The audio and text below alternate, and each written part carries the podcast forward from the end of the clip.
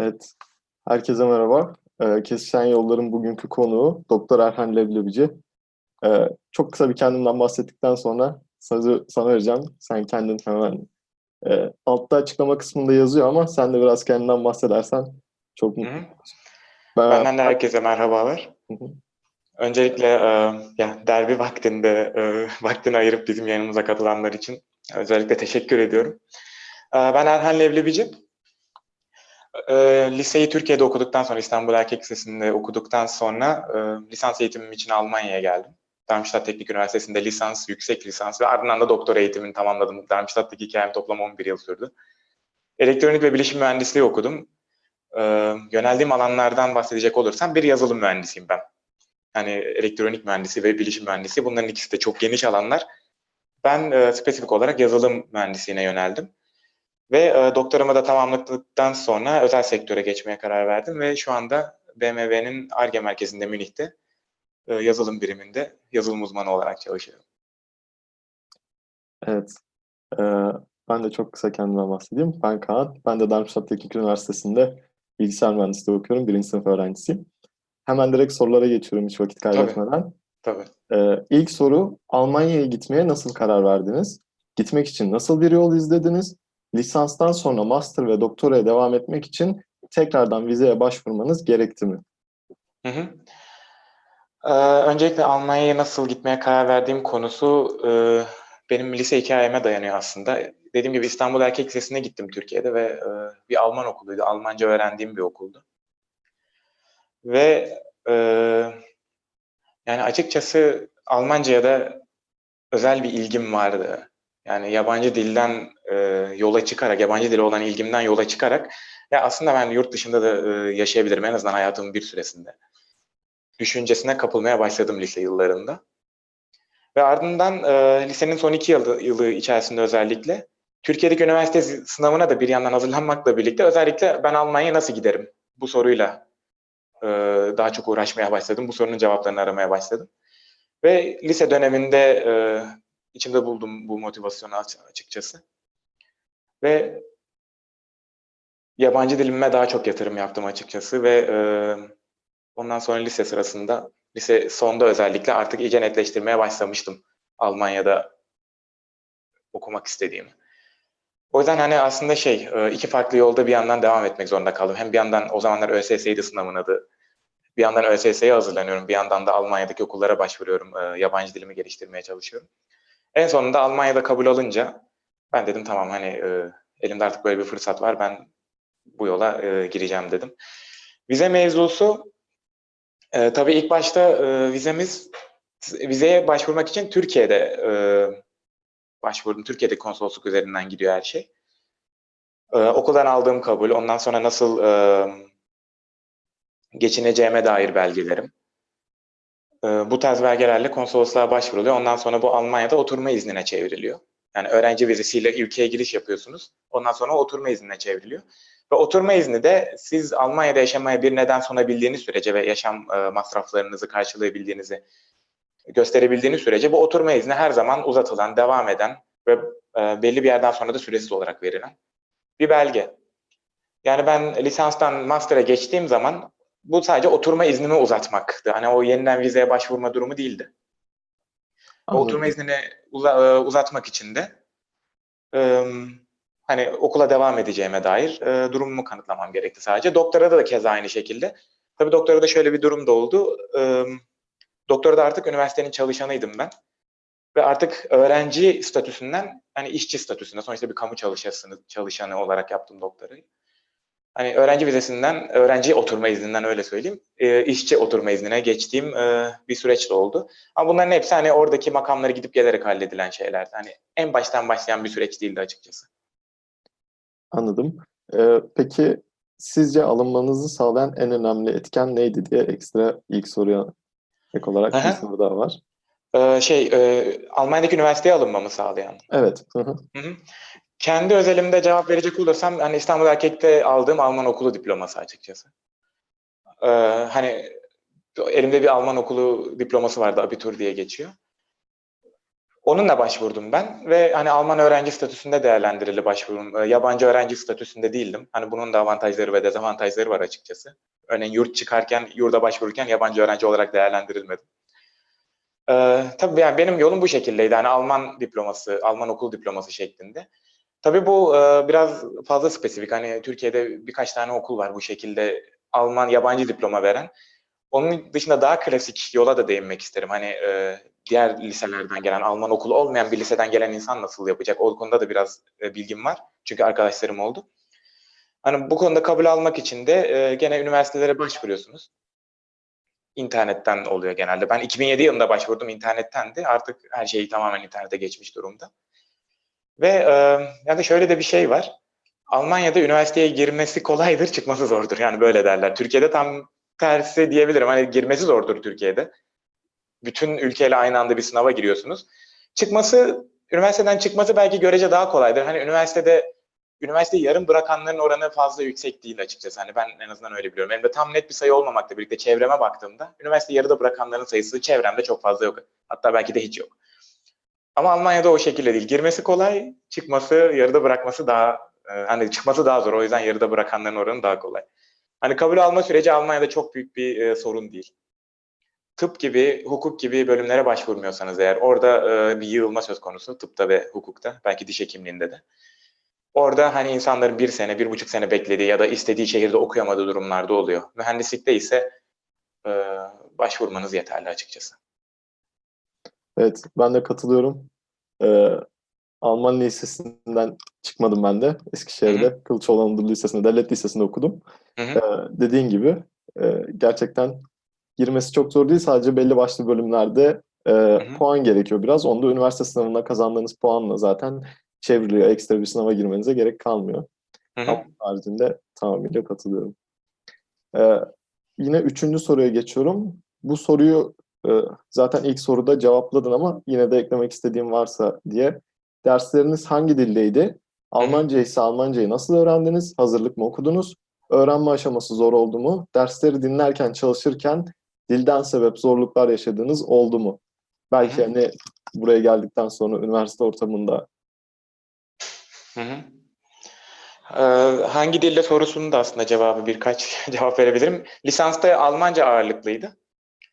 Yüksek lisansta artık e, bunu Almanya'nın genelinde de yayabiliriz bu arada bu anlattığımı. Lisans genelde Almanya Almanca ağırlıklıydı. Yüksek lisansta Almanca İngilizce karışmaya başladı ve hani İngilizce derslere de ben kendim e, kendi ilgilerim nedeniyle yönelmeye başladım. Doktorada ise günlük hayatımda Almanca konuşurken artık yaptığım her şey, yazdığım her makale, e, tezim tamamen İngilizce üzerineydi. Ee, dili nasıl öğrendim? Dili İstanbul'da, İstanbul Erkek'te tabii hazırlık okudum. Ondan sonra da hani 4 senelik bir belli başlı dersleri Almanca aldığım bir dönem geçti.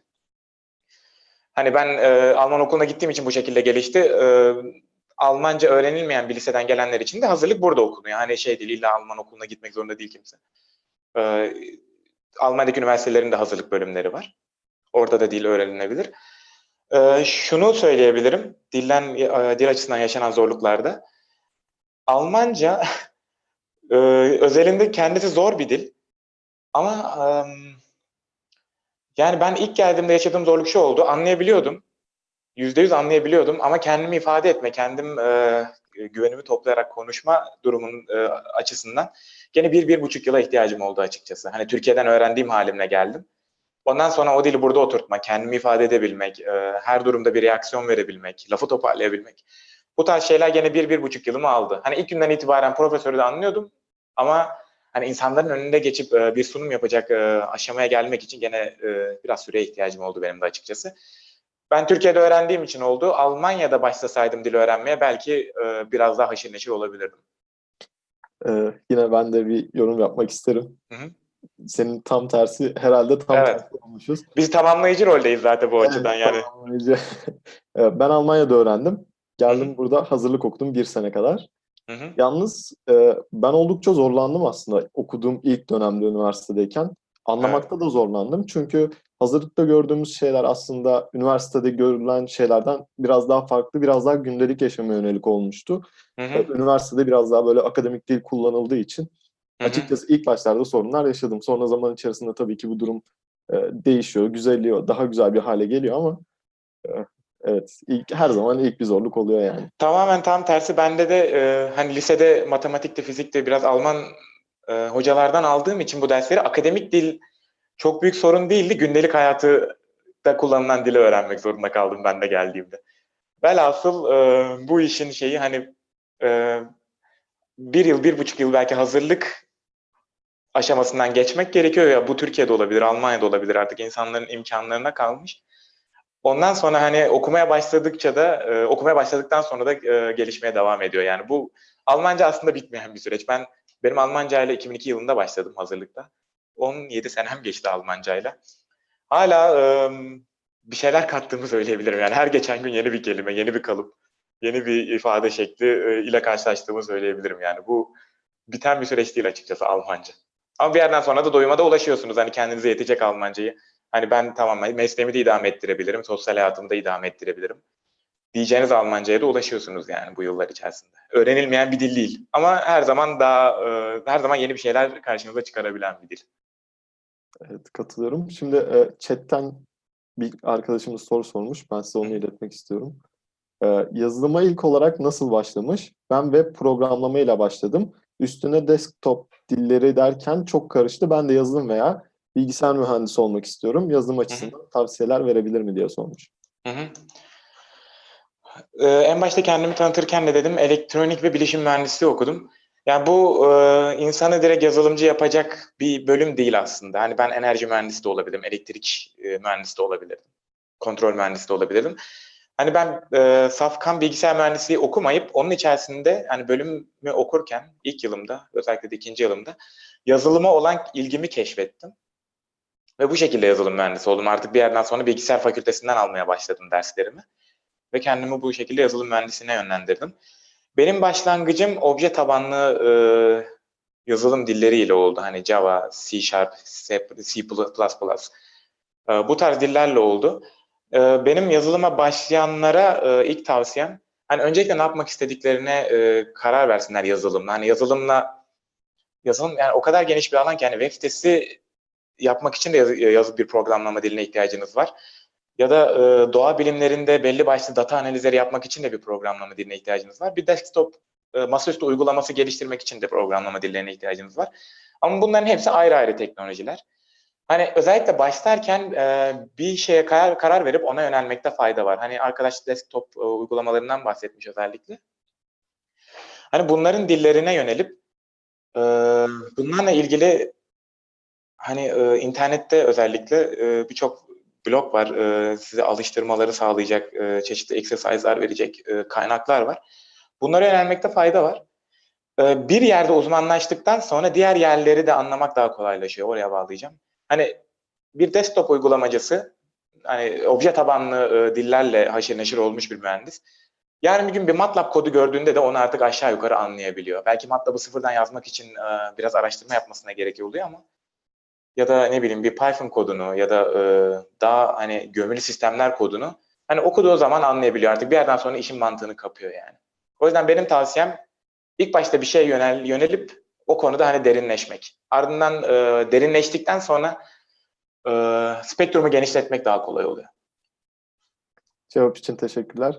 Ee, bir arkadaşımız hemen arada onu da söyleyeyim. Kılıçoğlu'ndan ne zaman mezun olduğumu sormuş. Ben 2016 yılında mezun oldum. Yalnız e, kaçırdım en başta yazmış.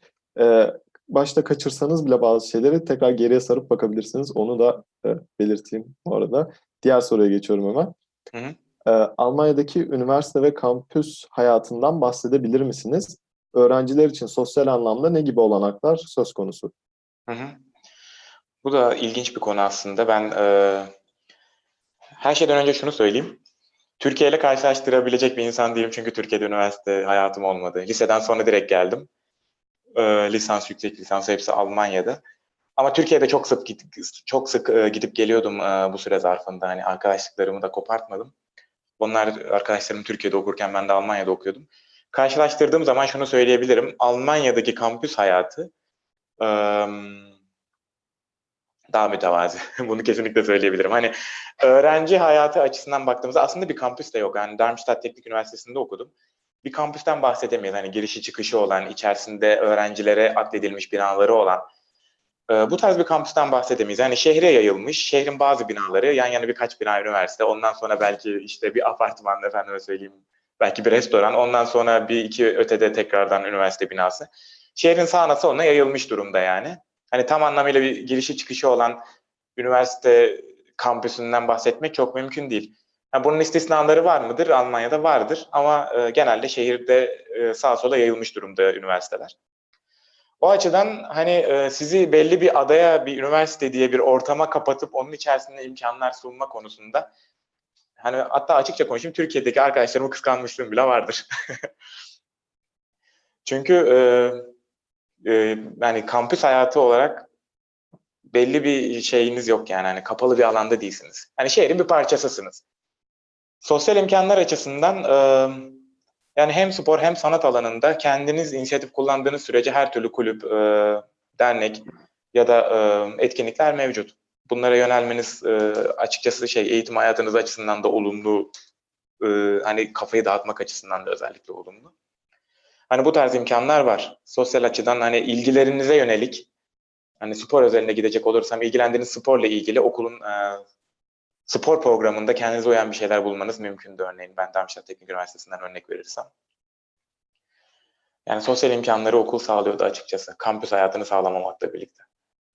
Evet, ben de bazen e, Türkiye'deki arkadaşlarıma o kampüslerdeki eğlencelerden özenmiyor değilim doğrusunu söylemek gerekirse. Evet, evet. Yani bir e, okul festivali falan hani oluyor ama şehir festivalidir esas yani o Almanya'da. Üniversiteler kendi üzerinde çok fazla yapmaz. Evet. Ee, diğer soruya geçiyorum. Eğitiminiz esnasında burs buldunuz mu? Bu beni de kapsayan bir soru aslında, güzel bir soru. Ee, bulduysanız nasıl ve nerelerden? Kendi özelimde cevaplayacak olursam ben e, Alman okulu mezunlarının e, yararlanabildiği bir burstan yararlandım. DAD'ydi benim bursum veren. Alman Akademik Değişim Servisi diye geçer.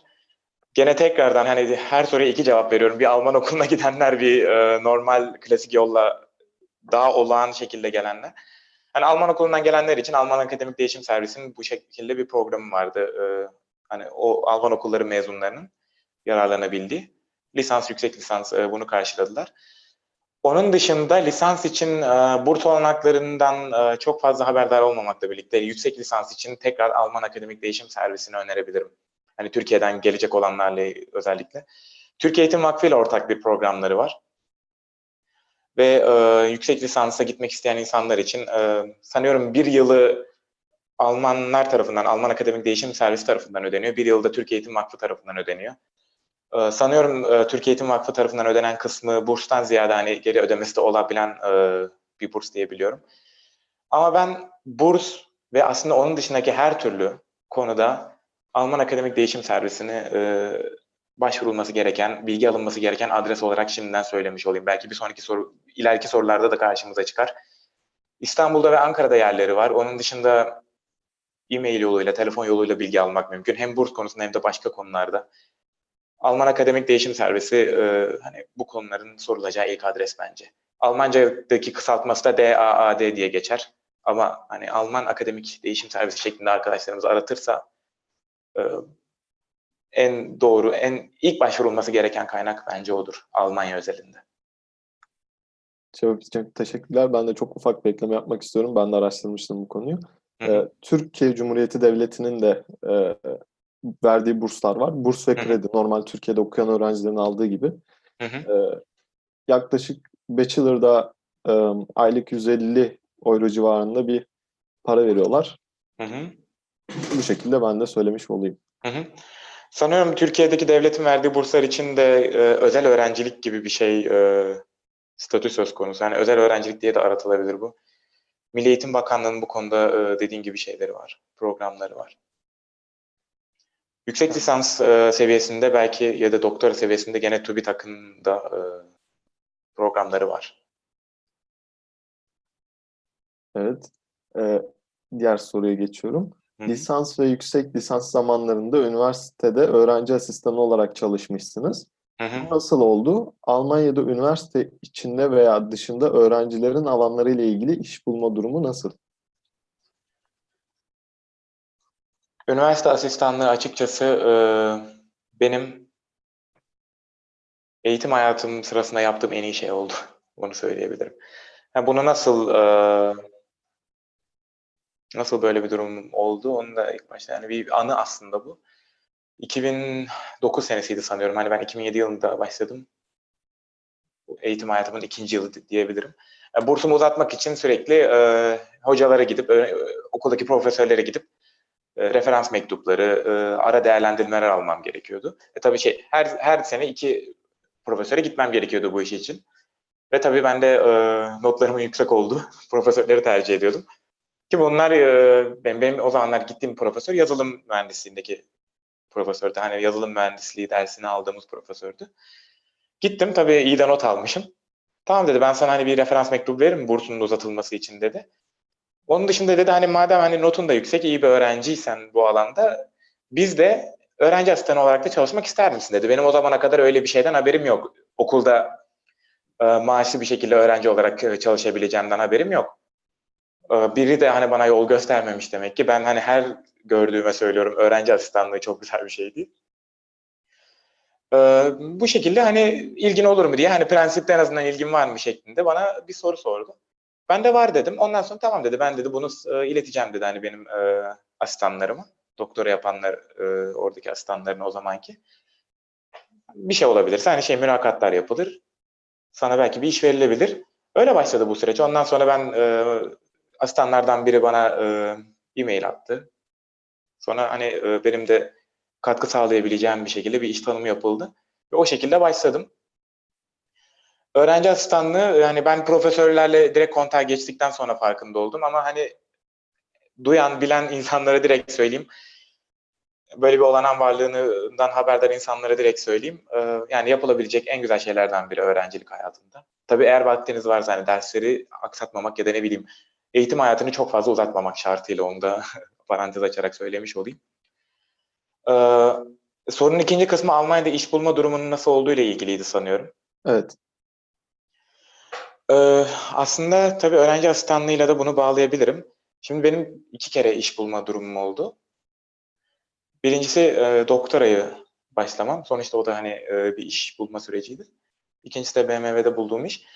Doktora öğrenci asistanlığından sonra onun artık e, doğal bir devamı gibiydi. Hani ben öğrenci asistanı olarak oraya artık e, bir ayağımı attıktan sonra ve ARGE projelerinde e, öğrenci olarak yer aldıktan sonra bu artık şey doğal bir gelişim süreciydi e, doktora orada devam etmek.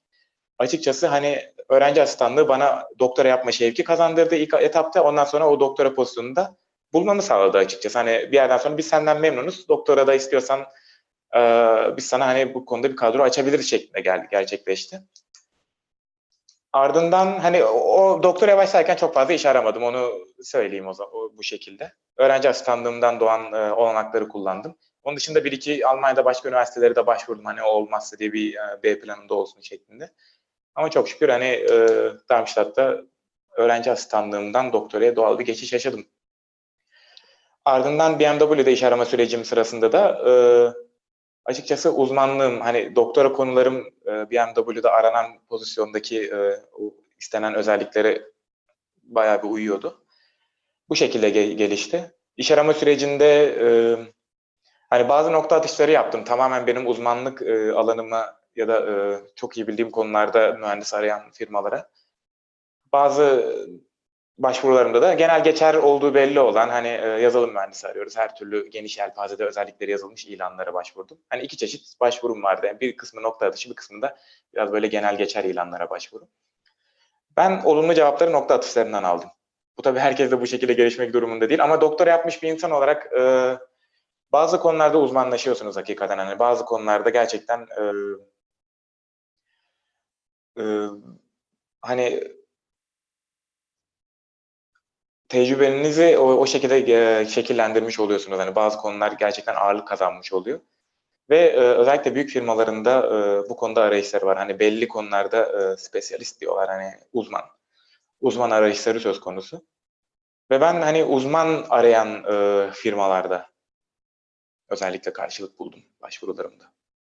Anladım. Peki e, öğrenci olarak Almanya'da okurken iş bulma olasılığı nasıl? Bölümle hı. alakalı, yazılım mühendisliğiyle alakalı mesela. hı. Dediğim gibi ben e, okulda çalıştım. Onun dışında e, staj içinde em, özellikle büyük firmalar özeline gidersem e, staj için gerçekten çok e, büyük programlar var. Yani her firmanın artık hani e, belirli başlı bir şekilde sokulmuş, e, profesyonel bir şekilde yürütülen e, staj programları var. Hani biz bir tane stajyer arıyoruz, şöyle bir e, pozisyon açıldı, şuna ihtiyacımız var şeklinde hani e, teker teker açılan ilanlar değil de direkt staj programları şeklinde. Almanya'da özellikle bu imkanlar var ya, bunlara başvurmalarını tavsiye ediyorum. Onun dışında e, ben fuarlarda özellikle e, kontağa geçebildiğim insanlar olmuştu. Fuarlar üzerinden e, iletişim kurabildiğim firmalar olmuştu. Yani üniversitelerde kariyer fuarları oluyor. Ve bu fuarlara da e, gitmelerini tavsiye ediyorum açıkçası. Orada da birebir e, yani bir kart vizit aldıktan sonra belki e, birkaç konuda hani muhabbet ettikten sonra ardından kendini hatırlatma yöntemiyle e, iş arama süreci özellikle ya da öğrenciyken staj arama süreci e, yönetilebilir.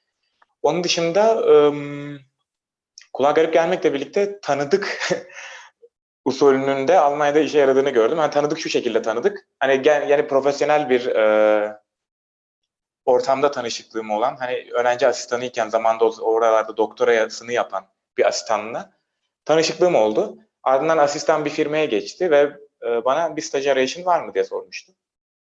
Ve ben stajımı bu şekilde buldum. Hani bir tanıdık üzerinden buldum açıkçası. Tanışıklığımı da e, öğrenci asistanlığında yaptığım iş sırasında edinmiştim. Hani bu da olabiliyor. Hani birinin tanıdıklığı, tanışıklığı üzerinden tavsiye edilme ve bu şekilde mülakata çağrılma. Bu da Almanya'da mümkün yani. Türkiye'de daha aşina olduğumuz sistem. Anladım. O zaman network'ümüzü geniş tutmaya çalışmalıyız. Kesinlikle, Fuarlar kesinlikle. aracılığıyla diyebiliriz. Hı Ee, Ben de yine çok ufak bir ekleme yapmak isterim naçizane. Ee, Ben de ilk dönemde e, öğrenci olarak çalıştım. Almanya'da popüler bu durum. hı hı, Ee, açıkçası bulunduğum şehir itibariyle Frankfurt taraflarında özellikle çok fazla IT alanında firma var ve çok Hı hı. fazla öğrenci arıyorlar. Ee, o yüzden bu durum ben de Almanya'da öğrenci olarak iş bulmanın iyi olduğunu söyleyebilirim. hı hı.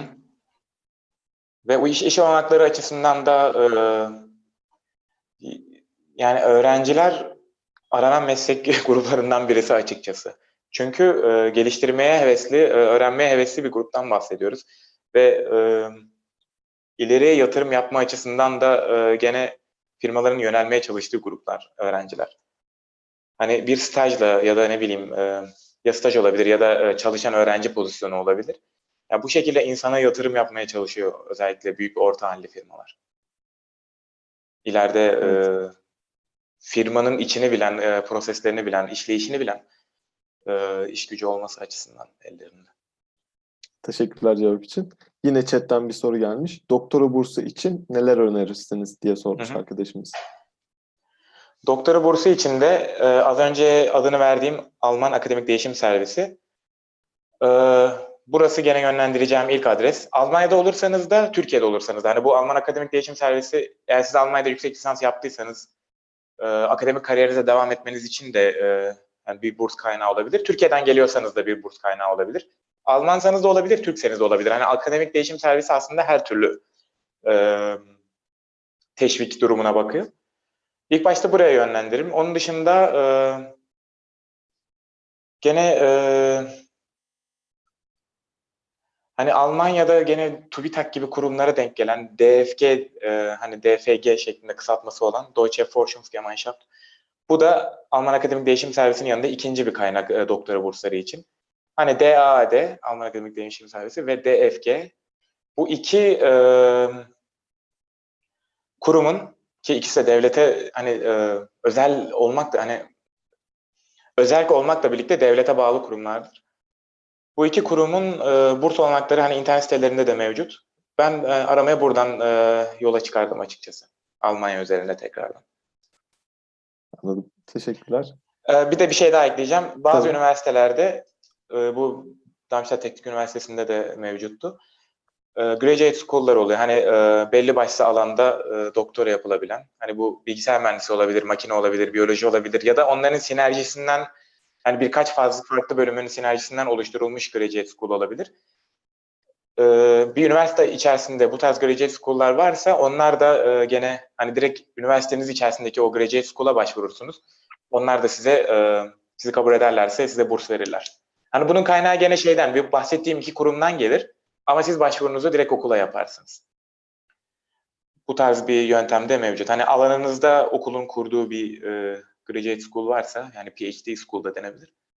Bu da hani burs bulmak için bir yöntemdir. Onun dışında maaşlı olarak doktor yapmak da mümkün Almanya'da. Teşekkürler tekrardan. Ee, bir sonraki soruya geçiyorum. Üniversitedeki maceralarınızdan bahseder misiniz? Özellikle çok zorluk çektiğiniz, geri döneceğim dediğiniz veya akademik hayatınızda herhangi bir şeyi yaptığınıza veya yapmadığınıza pişman olduğunuz anlar oldu mu? Olduysa neler ve yaşadığınız bu sorunları nasıl aştınız? Hı hı. Maceralar konusu ilginç.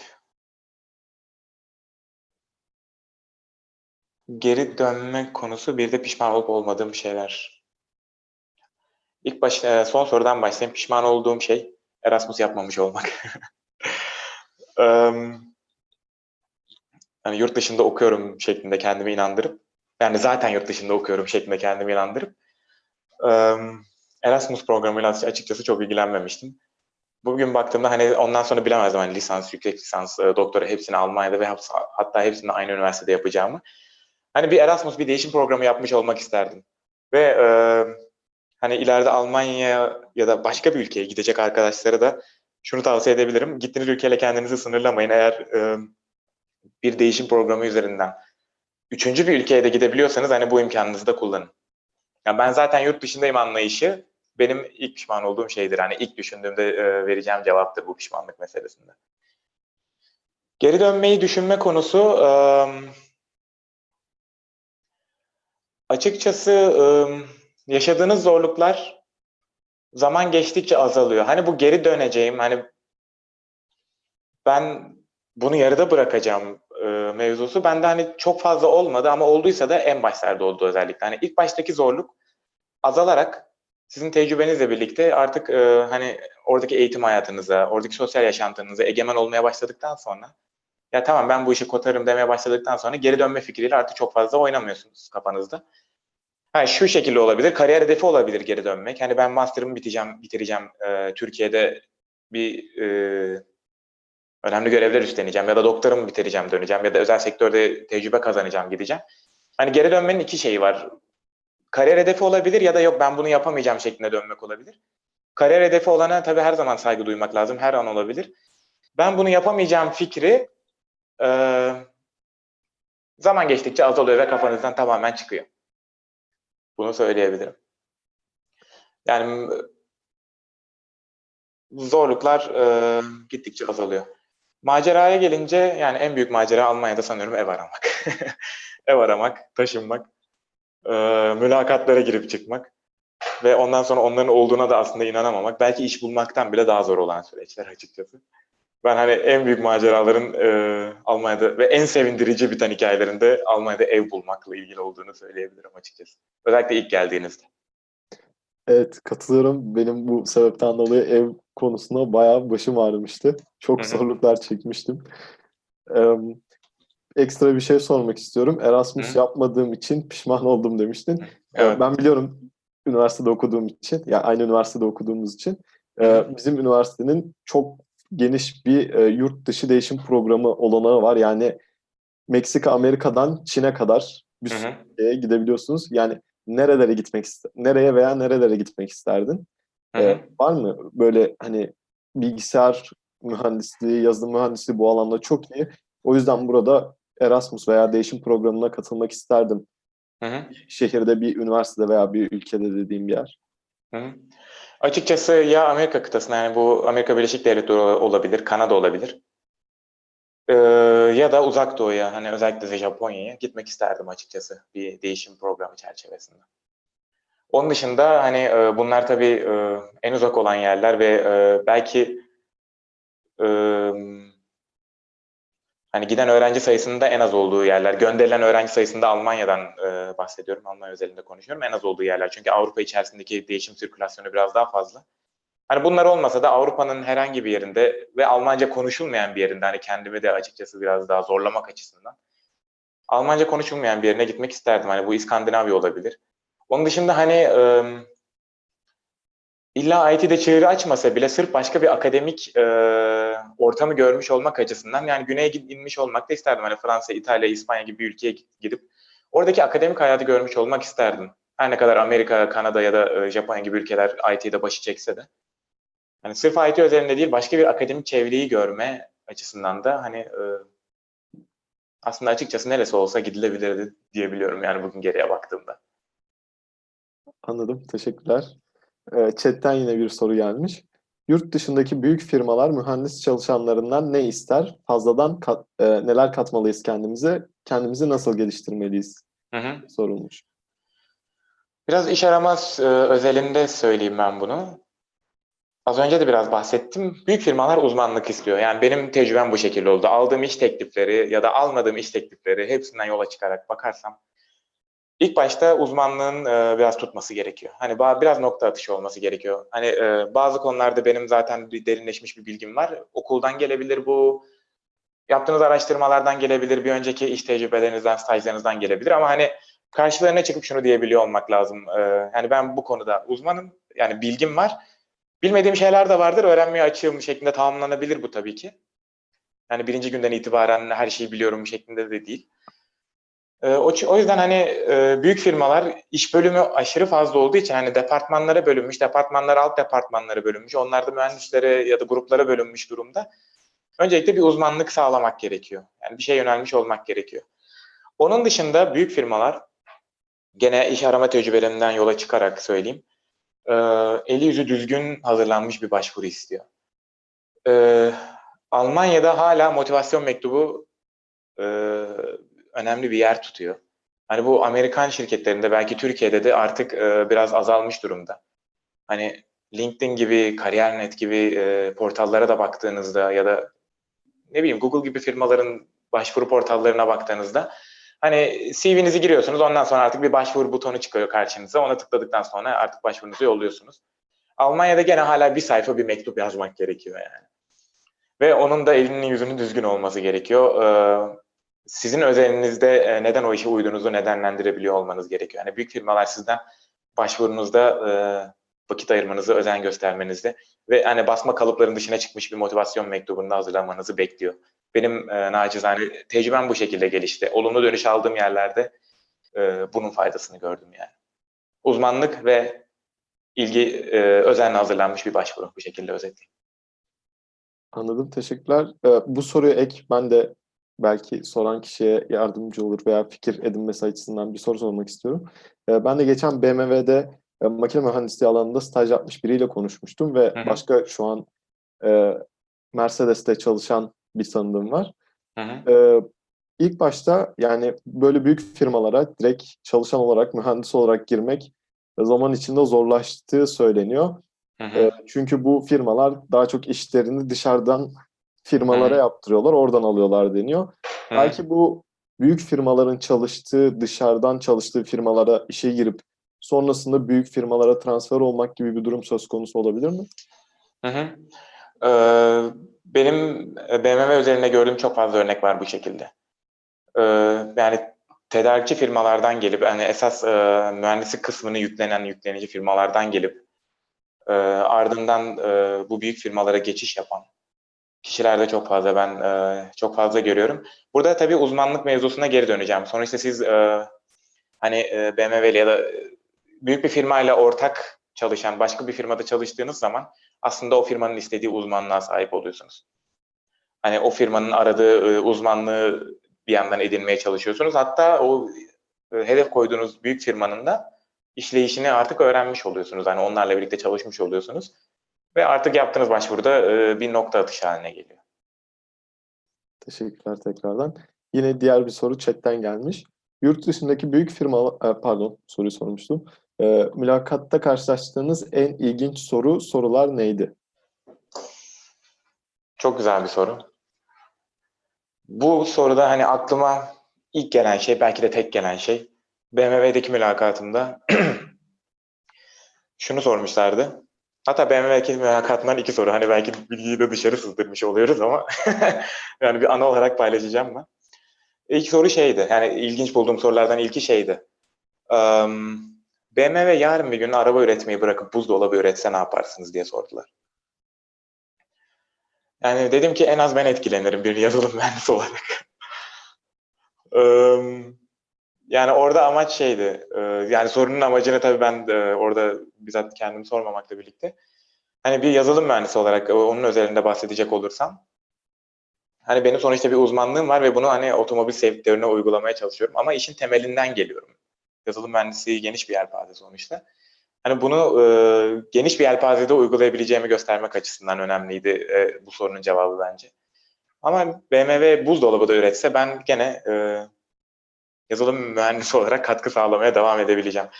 Çünkü gelinen noktada yani yarın bir gün e, arabalardan bahsediliyor. E, onun dışında arabanın içerisindeki entertainment sistemlerinden bahsediyor. Hani araba içerisindeki yazılımın e, boyutu, amacı değişmiş durumda. Hani e, yarın bir gün resmen sektör değiştirir gibi yazılımların içeriği değiştir, değişirse BMW'nin de buna bir ya da bir araba firmasında buna bir reaksiyon verebilmesi gerekiyor. Hani buzdolabı biraz abartılmış bir şekilde soruldu soru.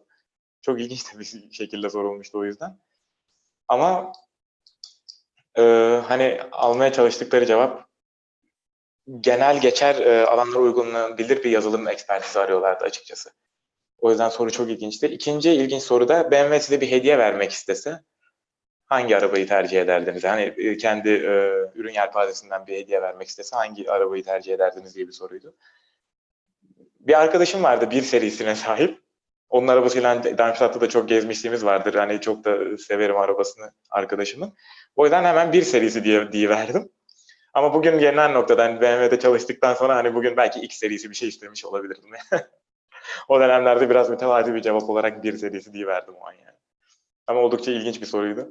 Tabi bunun da amacını gene düşünmek lazım. Hani e, belki mütevaziliği ölçmek istediler. Belki e, e, firmadan beklentiyi bir şekilde ölçmek istediler. Ama hani beklemediğim bir soruydu açıkçası. Gerçekten iki tane çok ilginç, Aynen. güzel cevaplar. Hı? Ee, diğer soruya geçiyorum. Yine chatten sorulmuş bir soru. Liseden itibaren yazılıma yeteneğin var mıydı diye sorulmuş. Hı hı.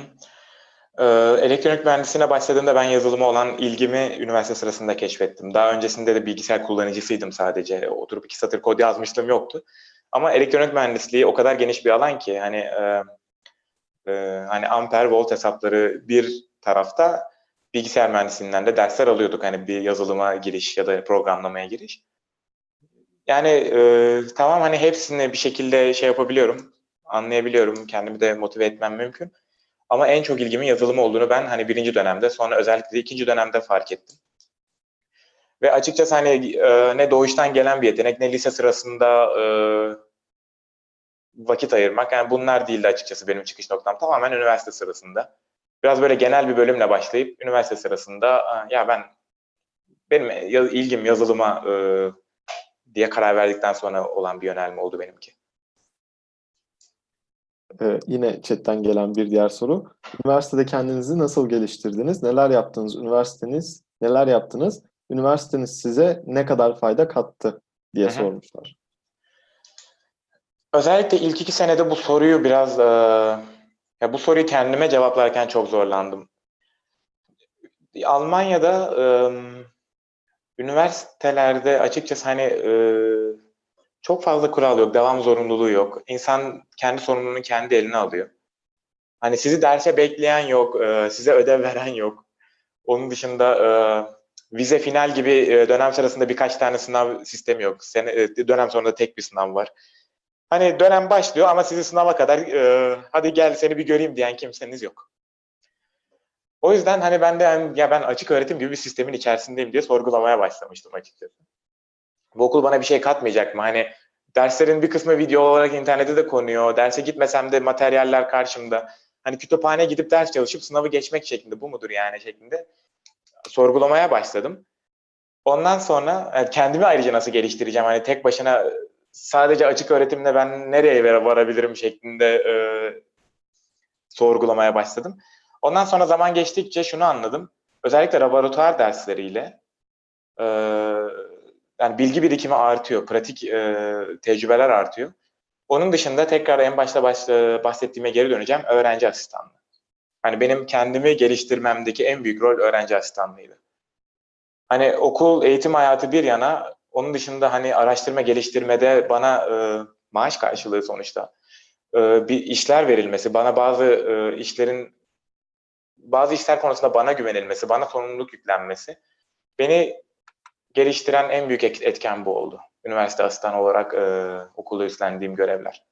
Hani bir yandan sonra artık şuna bile varmıştı yani dersleri geçiyordum ama e, benim için en önemli şey öğrenci asistanlığı sırasında hani o araştırmalarda, geliştirmelerde e, yaptığım katkıydı yani beni en çok kişisel olarak tatmin eden şey. Teşekkürler. Ben yine ekstra araya bir soru sormak istiyorum. Hı. Öğrenci asistanlığında ne yaptın tam olarak? Bundan biraz bahsedebilir misin? Hı. Bir yazılım mühendisi olarak e, özellikle yazılım mühendisliğinde doktorasını yapanlar e, hani yazılım geliştirmekten çok yazılım geliştirme metotları üzerine e, doktoralarını yapıyorlar. Hani biz yazılım geliştirmeyi nasıl daha kolay hale getirebiliriz, na- nasıl daha efektif hale getirebiliriz. Sonuçta hani o da bir e, işin temeline inip yazılım mühendisliğinin kendisini değiştirmeye yönelik araştırmalar vardı benim çalıştığım yerde. Ve hani yazılım geliştirme yazılımları üretiliyordu. Hani e, yazılım geliştirmeyi kolaylaştırması öngörülen e, araç gereçler üretiliyordu. Ve tabii e, bu araç gereçlerin işleyişini e, belirleyecek metotlar da üretiliyordu. Hani sonuçta işin içinde hem teori var hem pratik var.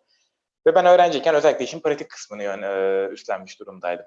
Hani yazılım geliştirme araçları geliştirilecek, programlama e, görevleri var ortada. Ve onlar artık e, bana verilmeye başlanmıştı yani. İlk başta bu hata aramayla başladı. Hani bizde böyle araç gereçler geliştiriliyor bizim e, araştırmalarımız kapsamında. Ama hani şurada burada hata veriyor, şuna bir bak şeklinde başladı. Bir yerden sonra biz şöyle bir fonksiyonelite istiyoruz. E, artık bu senin. Hani şu şekilde de bir dizayn var elimizde. Dizayn da genelde e, dizayn konusunda da fikrimde alınıyordu. Bir yerden sonra bazı soruları cevaplayabilecek tek kişi haline de gelmiştim açıkçası öğrenci olarak. Ee, hani elimizde şöyle bir dizayn var artık bunun da programlanması gerekiyor şeklinde e, işler de aldım. Onun dışında kullanıcı arayüzü e, dizayn etme ve bunu geliştirme gibi görevler de aldım.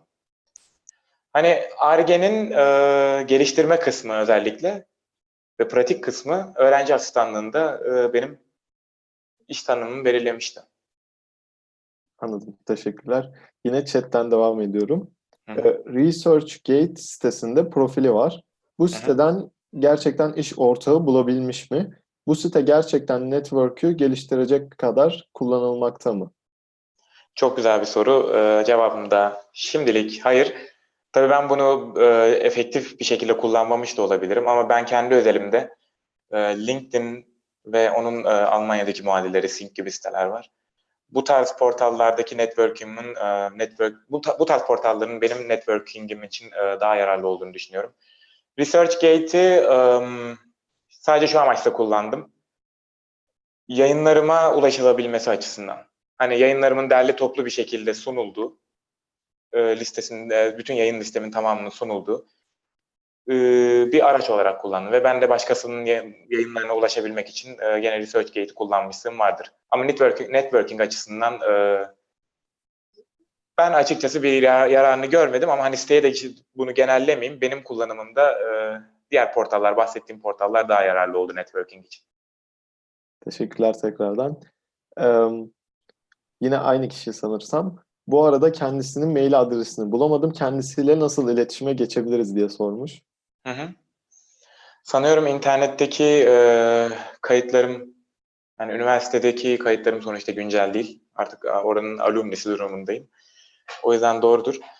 Am, Google'dan ismim aratıldığı zaman özellikle LinkedIn profilim çıkıyor, e, Sync profilim çıkıyor. Ben bu portallara tekrar geri dönmek istiyorum. LinkedIn gibi profil e, portallardan e, beni ekleyebilirler. Buradan bana ulaşabilirler. Onun dışında hani mail adresim internette belli ki yok gözükmüyor. Erhan Leblebici, birleşik yazılan şekilde Erhan Leblebici, hotmail.com adresinden e, bana ulaşabilirler. Tabii bunu kaçıran arkadaşlarımız için de tekrardan hani LinkedIn e, bana direkt ulaşılabilecek portalların başında geliyor. Teşekkürler. Ee, yazılımda kendimizi nasıl daha iyi geliştiririz? Hı hı. En başında da buna benzer bir soru vardı. Ee, özellikle işe başlarken hedefin konup ona e, derinleşilmesi gerekiyor. Yani ilk başta derinleşmek gerekiyor. İlk başta hani e, ya dilin dile bir karar verip yani ya da amaca karar verip web sitesimi yapacağım, e, mobil uygulamamı geliştireceğim, yazılım e, masaüstü uygulamasımı geliştireceğim. Bu tarz şeylere karar verdikten sonra ilk başta özellikle uzmanlaşmaya çalışmak lazım. Yani yazılım konusunda kendini geliştirmek, ilk başta bir şeye derinleşmek, ondan sonra sağa sola bakmak. Yani ben bu şekilde geliştirdim kendimi ve bu şekilde e, açıkçası bunun ayrını gördüm. E, o, yine yayının başında obje tabanlı yazılım dillerinden bahsetmiştim. Hani benim biraz da eğitim programım ve gene öğrenci asistanlığındaki iş tanımım gereği bu tarz obje tabanlı dillere Java, C Sharp, C++ gibi dillere yönelmek zorundaydım. Onlar da hoşuma gidiyordu açıkçası. Ama bugün hani başka bir yazılım geliştirme paradigmasına geçtiğimde hani MATLAB'dı, Python'dı falan çok fazla zorlandığımı söyleyemem açıkçası. Çünkü bir yerden sonra o işin mantığını kapmış oluyorsunuz. O yüzden uzmanlaşın, mantığını kapın, ondan sonra ilgi alanlarını çeşitlendirmek kolay olacaktır. Teşekkürler. Bize bir soru gelmişti. Bu arada hemen çok ufak bir e, duyuru yapayım. Hı. Sorularınızı eğer isterseniz e, daha sonraki yayınlarımız için canlı yayına bağlanarak sorabilirsiniz. Yine bu e, devam ediyorum sorulardan. Hı hı. Hemşirelik mezunuyum. Yazılım üretmek hep merak ettiğim bir konudur. Herhangi bir üniversiteye gitmeden yazılım öğrenilebilir mi? Kolay mıdır? Hı hı. sorulmuş.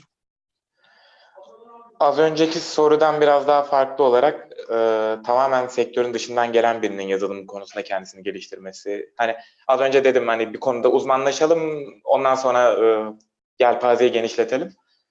E, bu cevabım bu soru için de geçerli ama yazılım sektörünün tamamen dışından gelen biri için yazılım geliştirmek biraz da düşünce tarzı e, geliştirmek gerekiyor. Yani yazılım geliştirmenin de bir düşünce tarzı var. Öncelikle onu da anlamış olmak gerekiyor. Benim tavsiyem ilk başta sabırla hani belki bir 6 ay e, bir üniversiteye gidilemiyorsa da bir üniversiteye bir konuk olarak gidilemiyorsa da internetten akademik olarak bu işin bir temelini almakta fayda var. Hani sadece kağıt kalemle bu işi bir e, çalışmakta hani bir öğrenci gibi ders dinlemekte fayda var. Hani bu e, YouTube'a ya da sonuçta internete koyulan e, üniversitelerin hani bilgisayar mühendisliğine giriş olabilir, yazılım mühendisliğine giriş, programlamaya giriş gibi hani kendini geliştirmek isteyen insanın e, tercih ettiği dilde, tercih ettiği üniversitede ve onun hoşuna giden bir stilde bir ders bulunup hatta ders serisi bulunup bu dersi almakta fayda var. Yani olayın e, düşünce yapısını, programlamanın, programcının düşünce yapısını ilk başta anlamak açısından. Ondan sonra da kolları sıyırıp bir ilgi alanına karar verip yani web sitesi olabilir. Bu ilgi alanı değişebilir bu arada. Hani karar verdikten sonra sadece o konuda uzmanlaşacağız. Artık geri dönüş yok olarak algılanmasın. Ama yönelilecek bir alana karar verip Ondan sonra da e, o alanda kolları sıyırmak lazım ve internetteki tutorial'lar, e, ondan sonra e, alıştırmalar. İnternette bunlar mevcut. Yani bir kitap almayı bile ben açıkçası e, çok fazla tavsiye etmiyorum. Ben öğrencilik hayatımda da doktorada da yani bunu söylemek garip ama çok fazla kitapla çalışmış bir insan değilim. Hani aradığım her şeyi internette bizzat bulabildiğim e, özellikle yazılım mevzusunda. Onun dışında tabii makaleler okuduk. Onlar da internette mevcut. Ama hani oturup da bir kitap karıştırarak yazılım geliştirdiğimi çok fazla söyleyemeyeceğim. Bunun bir nedeni de şu. Yazılım mühendisliği tabii e, hani zaten bilgisayarla haşır neşir insanlar tarafından e, yapılan bir meslek. Ve bu insanlar bilgisayarla haşır neşir oldukları için bilgi birikimlerini de bizzat hemen internete koy, koyan insanlar aynı zamanda. Hani bu insanlar sadece yazılımı iş için değil, aynı zamanda forumları kullanan, blogları kullanan, blog açan, sosyal medya kullanan, paylaşım yapan, YouTube kanalları olan insanlar yani yazılımcılar. Yani bilgisayarla zaten haşır neşirler doğaları gereği. O yüzden de e, inanılmaz bir bilgi paylaşımı var. Yani ben makina mühendisi ya da inşaat mühendisi arkadaşlarımda bu avantajı göremiyorum. Hani internet her aradıklarını bulamıyorlar. Hani kütüphane kütüphane gezip kitap karıştıran çok arkadaşım oldu e, diğer mühendislik dallarında. Ben ise aradığım her şeyi her zaman internette bulabiliyordum. E, kendimi geliştirmek için de olsun ya da sorularımı cevaplamak için olsun. O yüzden hani internetteki kaynaklara ben e, güvenebileceğinizi açıkça söyleyebilirim. Hani alıştırmalar, e, tutorial'lar. Hani ilgi alanınıza karar verdikten sonra web sitesi örneğinden gidelim. Web sitesi nasıl yapılır diye bir arattığınız zaman e, bu işe gönül vermiş insanların blogları e, sizi aslında bir yere vardıracaktır. Teşekkürler. Diğer bir soru. Ee, Türk öğrencileri yurt dışındaki bir üniversiteye yabancı uyrukla falan nasıl alıp yerleştiriyorlar? Ücretleri falan oluyor mu? Almanya'da okuduğunuz için merak ettim. Hı hı. Yine chatten. Ben bu soruyu gene Almanya özelinde cevaplamak isterim. Ki e, yanlış bilgilendirmeyeyim kimseyi. Almanya özelinde e, Türk uyruklu öğrenciler e, tabii yani her üniversitenin bağlayıcı olmamakla birlikte bir hedeflediği bir yabancı kotası var. Bu aşılabilir, bunun altında kalınabilir. Ve bu genelde hani başvurularla birlikte de e, bir uyum içerisinde. Hani %25 kota konmuş olabilir. Kotadan kastım gene bağlayıcı bir sayı olarak düşünülmesin. Bunun üstüne de çıktıkları oluyor, altında da kaldıkları oluyor. Hani %25 olsun bu hedeflenen yabancı öğrenci sayısı. Genelde başvurularda %25'i yabancı öğrencilerden gelmiş oluyor. Hani Alman üniversiteleri bu dengeyi zaten kendileri kuruyorlar. Hani ne sırf bütün yabancıları almış olalım ne de sırf e, bütün Almanları alıp yabancılar dışarıda kalsın. Bunu bir denge haline yürütüyorlar. Türk uyruklu olarak hani Almanya'da bir üniversiteye yerleşmek zor şeklinde bir e, fikir yok. Yani bö- böyle bir durum yok. Hani e, belirli şartları sağladıktan sonra hani sen az önce kendi özelinde bahsettin. Türkiye'de bir bölüm kazanıp ondan sonra ona Almanya'da başvurmak şeklinde gerçekleşiyor. E, başvurunuzu yaptıktan sonra e, yani kabul almanız e, çok zor bir durum değil. Tabii gene de yumurtaları aynı sepete koymamak açısından özellikle birkaç üniversiteye birden başvurmakta fayda var. Ondan sonra onlar arasında e, karar vermek. Tabii bu Türkiye'den farklı. Türkiye'de sınava giriliyor, tercihler yapılıyor, sonra bir yere yerleşiliyor. Almanya'da birkaç yerden kabul alıp ondan sonra bir tanesine kayıt yaptırmak mümkün. Yani sistem bu şekilde e, ilerliyor açıkçası. Bu da Türkiye'den farklı. Onun dışında e, sorunun ikinci kısmını tekrar alabilir miyim? Tabii. Ee, nasıl yerleştiriyor yabancı öğrenciler diye sormuş. So- İkinci kısımda ücretleri falan oluyor mu? Almanya'da Hı hı. okuduğunuz için merak ettim. Ee, ücret, e, ben 2007'de geldiğimde öğrenci harcı diye bir şey çıktı burada. Dönemlik 500 euroydu. Büyük olaylar oldu, eylemler, e, insanlar sokaklara çıktı. Ve bu iptal edildi. Dolayısıyla bir okul harcı söz konusu değil Almanya'da. He, bu arada e, bunu değiştiren eyalet oldu bir tane. E, sanıyorum Baden-Württemberg eyaleti. E, yabancı öğrenci, daha doğrusu Avrupa Birliği dışından gelen öğrencilere ekstra bir harç koydu diye biliyorum. Almanya'da 16 eyalet var. Diğer 15 eyalet üzerinden devam edeyim anlatmama. Herhangi bir ekstra ücreti yok. Ee, Darmstadt'ta yaklaşık bir 300 euro ci- civarı senelik, e, pardon, dönemlik bir ücret öderdik ama o da bize tren, tramvay, otobüslere bedava binmek, işte efendime söyleyeyim e, şehir tiyatrosuna ücretsiz girebilmek gibi bir hizmet olarak geri dönerdi bize. Hani 300 euro bir gene harç denebilir onun da adına ama aynı zamanda e, toplu taşıma biletidir. Ona bir ücret ödeniyor. Onun dışında Almanya'da istisnalar dışında, birkaç istisna dışında özel okul da yok. Dolayısıyla e, hesaplı, hani yaşam masraflarını karşılayabilirseniz eğitim hayatı açısından hesaplı bir ülkedir. Evet, e, 2019 yaz semestri için Darmstadt Teknik Üniversitesi'ndeki semestr ücreti, o bahsettiğin ücret 268 euro 70 cent olarak. Ha, ben biraz bol keseden 300 euro dedim. Belki zam gelmiştir ben mezuniyetimden sonra diye. Gene Evet. 260 civarında tutmayı başarmışlar. Benim öğrenciliğimde de bu şekildeydi. Hani enflasyona hani %2-3 gene bir enflasyon var Almanya'da da. Buna rağmen e, sabit tutmayı başarıyorlar birkaç yıldır. Evet. Em, yine chatten devam ediyorum ben. Yanlış anlaşılmazsa kaç yaşınızda olduğunuzu sorabilir miyim? 35 yaşa kadar yazılım yapılır diyorlar. Siz ne düşünüyorsunuz? Ee, sorunun ikinci kısmından gireyim. Ee, 50-60 yaşında da yazılım yapılır. Ve e, benim açıkçası çevremde var. Özellikle hani e, şu anda 50-60 yaşında olanlar bilgisayar bilgisayar değilken, otomotiv sektöründen bahsediyorum. Bilgisayar bilgisayar değilken e, hani herkesin evine girmemişken bu işe başlamış insanlar. Ve onlar da hani e, şu an artık herkes bilgisayarla haşır neşirken onlar bile kendini geliştirmiş zamanla şu anki günümüze ayak uydurmuş. Benim çevremde var 50-60 yaşında bile hala e, işin tekniğinde, işin mutfağında çalışan ve bundan zevk alan insanlar var. Hani 35'te de kendinizi sınırlamayın. Ha şu var, e, 35'inden sonra bir yol ayrımına gelinebilir. Hani ben artık bu işin biraz mutfağından e, yönetim sürecine geçeceğim ya da araştırma e, tarafına geçeceğim ya da e, süreç yönetimine geçeceğim ya da daha bambaşka bir şey yapacağım. 35, 30, 35 bu tarz yuvarlak yaşlar bu tarz yol, ayrımlarını sorgulamak için ideal olabilir. E, bir üst sınır olmamakla birlikte bence yazılım geliştirmeye. Ben kendim 30 yaşındayım. E, ve hani 29-30 yaşında gene ilk yol ayrımına geldim özellikle. Hani araştırmada mı kalacağım, üniversite ortamında mı kalacağım yoksa özel sektöre mi geleceğim, geçeceğim. Ee, Bundan bir 5 sene sonra 35 yaşında belki kendime ikinci bir soru daha yine sorarım. İnsan da zaten kendine 2-3 yıllık belki en fazla 5 yıllık bir e, kalkınma planı da sunması gerekiyor bence. Teşekkürler cevap için. Ee, normalde süremizin sonuna geldik. Bir saatlik oluyor yayınlarımız ama sorular geliyor chatten. Daha sorular var. Vaktin var mı? Biraz daha uzatabilir miyiz? Ben çok keyif alıyorum şu anda. Siz devam ettiğiniz sürece ben de devam etmek isterim. Evet, bizim için de çok gerçekten zevkli bir yayın oluyor. O zaman devam ediyorum chatten yine. Tabii. Ee, işinizde size ürün hatalarını, arızalarını işinizde size ürün hatalarını, arızalarını mı bulmanızı istiyorlar? Ya da size üründe yenilik mi yapmanızı istiyorlar? Bir iş gününüz nasıl geçiyor? Hı hı. Bu da gene çalıştığınız kontekste çok bağlı. Ee, özellikle üniversitede ben hani bu soruyu gene birkaç iş tecrübesinin ayrı ayrı cevaplayayım.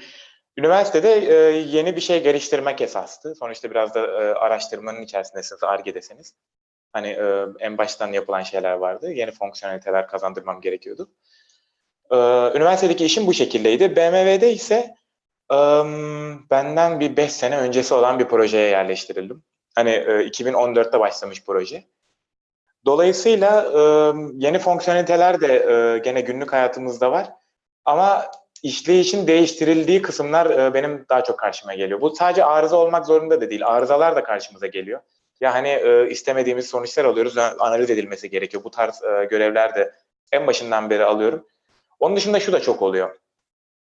Biz BMW'de hani bazı şeyleri değiştiriyoruz. Ben elektronik aksam konfigürasyonu departmanındayım. Hani benim e, geliştirdiğim, benim takımımda, benim içinde bulunduğum bir departmanda diyeyim. Geliştirilen yazılımlar gene elektronik aksam konfigürasyonu için kullanılıyor. Ve BMW'de gelişen ya da değişen teknolojiler, değişen e, hedeflerle birlikte elektronik aksam konfigürasyonlarında değişikliğe gidebiliyor. Hani araba eskiden 2,5 euroluk e, çiplerle e, geliştirilirken elektronik aksamlar bugün bildiğin e, hani bilgisayar kadar kuvvetli elektronik kontrol sistemleri girmiş durumda işin içine. Hani bu yüzden hani e, BMW'nin de içerisinde değişiklikler oluyor ve bu değişikliklere e, uyum sağlamak açısından da yazılımlarınızın amacı değişebiliyor. Yazılımlarınızın çalışma prensibi değişebiliyor. Yapması gereken şeyler değişebiliyor. Bu tarz şeyler de benim karşıma geliyor. Yani 5 yıllık bir projede ben e, kendine sürekli güncel tutmak zorunda olan bir projenin içerisindeyim. Ve o güncel tutma bir yandan da arıza giderme gibi e, görevlerim geliyor. Yeni fonksiyonelitelerin geliştirilmesi gibi durumlara da geleyim. E, BMW gibi büyük firmalarda e, hani ben daha henüz 6 aydır oradayım.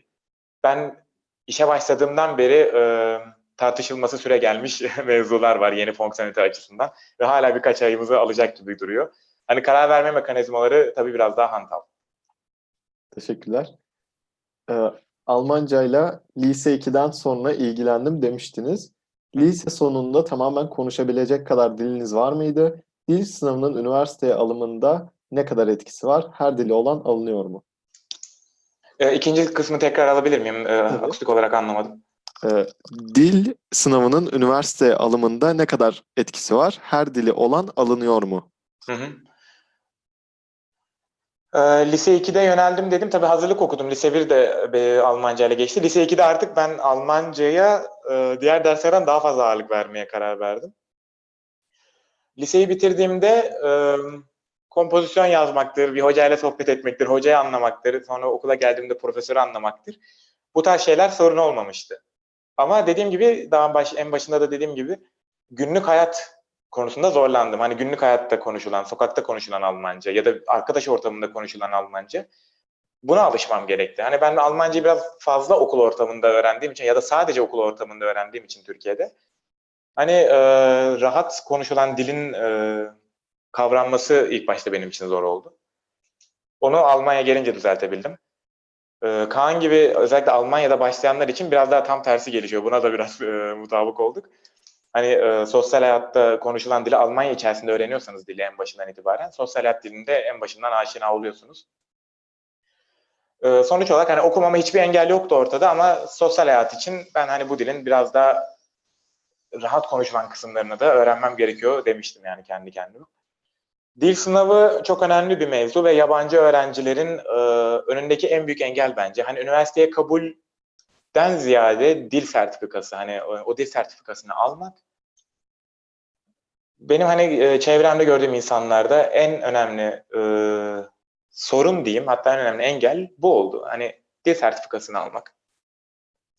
Dil sertifikasını aldıktan sonra e, artık o yeterliliğe sahip olduğunuzda size her üniversite inanıyor ve açı ardından da hani e, Türkiye'deki gibi yerleşmesi çok zor bir sistem yok açıkçası.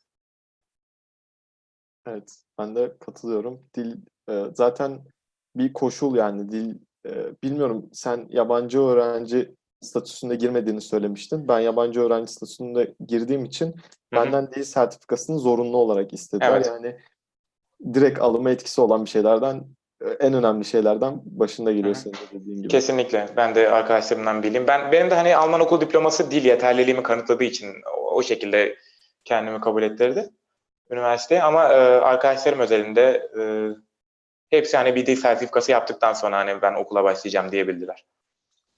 Evet. Ee, Bir diğer soru. Yurt dışında öğrenciyken bir yandan geçim sağlamak için çalışmak üniversite hayatını zorlar mı? Nasıl etki yaratır?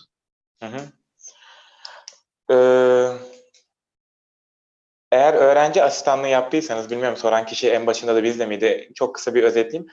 Üniversitede de çalışmak mümkün öğrenci asistanı olarak. Hani e, hem eğitiminize katkı sağlıyor hem de üniversitede yapılan araştırmalarından biraz daha haberdar oluyorsunuz. Onların içinde oluyorsunuz. Ee, Almanya'da mini job dediğimiz hani e, vergi alınmayan ama hani e, gene hani 450-500 euro civar- civarında bir para kazanılabilen aylık. Hani yaşam masraflarının tamamına yetmemekle birlikte. Ee, size hani bir geçim kaynağı sağlayabilecek işler mevcut. Ve bunlar sizi zorlamaz. Bunlar sizi e, yani zorlar şu şekilde zorlar. Tabii ki vaktinize mal olur, e, çalışmanızı sizden e, talep eder. Ama e, okulun önünde engel olmadığı gibi okulunuzu da destekler. Yani ben de bu şekilde gelişti ve e, benim için zaman daha sonradan benim için çalışan öğrenci asistanları için de bu şekilde gelişti.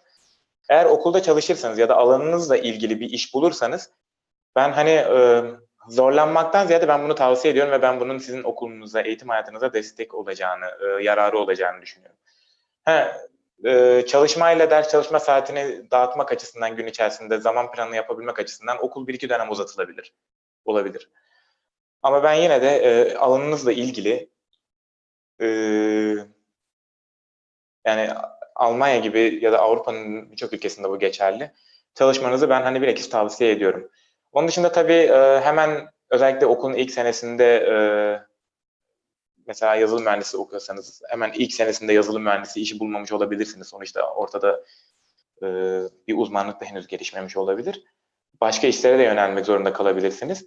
E tabii bu konuda da şey e, zaman planlaması çok önemli. Hani alanınızda çalışmıyorsanız ama sizin vaktinizi alan ve e, eğitim hayatınıza direkten doğrudan katkı sağlamayan ama geçiminiz için de yapmak istediğiniz bir işte çalışıyorsanız zaman planlaması çok önemli. Hani realistik e, planlar yapmak, döneminizi ona göre ya ben çalışıyorum o yüzden şu şu dersi alayım, şu dersi de e, başka döneme kaydırayım yoksa hani e, bunun bir çok fazla hedef koyup o hedeflerin altında ezilmeyeyim şeklinde kendinizi koruyan planlar yapmanız gerekiyor. Senin bu soruda eklemek istediğin bir şey var mı Kaan? Evet, ben tamamıyla katılıyorum. Zaten e, konuşmamızın başında da başlarında da söylemiştim. Ben çalışmıştım. Hı hı. çalışmaya başlam başlamadan önce de seninle konuşmuştuk. E, senin bana dediğin şeyi ben burada söylemek istiyorum arkadaşlara. Hı hı. E, sen demiştin ki bence yine bu söylediklerin aynısına ek olarak üniversitenin biraz daha ilerledikten sonra bilakis üçüncü dönem gibi çünkü derslerin ne kadar zaman oluyor? İşte konuştuğumuz yurt dışından geldiğimiz için bir alışma sürecimiz oluyor. Onu açtıktan sonra başlamamı önermiştin. Hı. Ben başlamıştım. Ee, oldukça zorlanmıştım açıkçası. Benim ilk dönemim gerçekten çok zorlu geçti. Ee, alanımla ilgili iş bulmama rağmen çok zorlu geçti. O Evet. yüzden ben de böyle düşüncesi olan arkadaşlara e, senin de tavsiyeni tavsiye ediyorum. Hı. Yani daha böyle alıştıktan sonra çalışmak bence de daha mantıklı. Evet.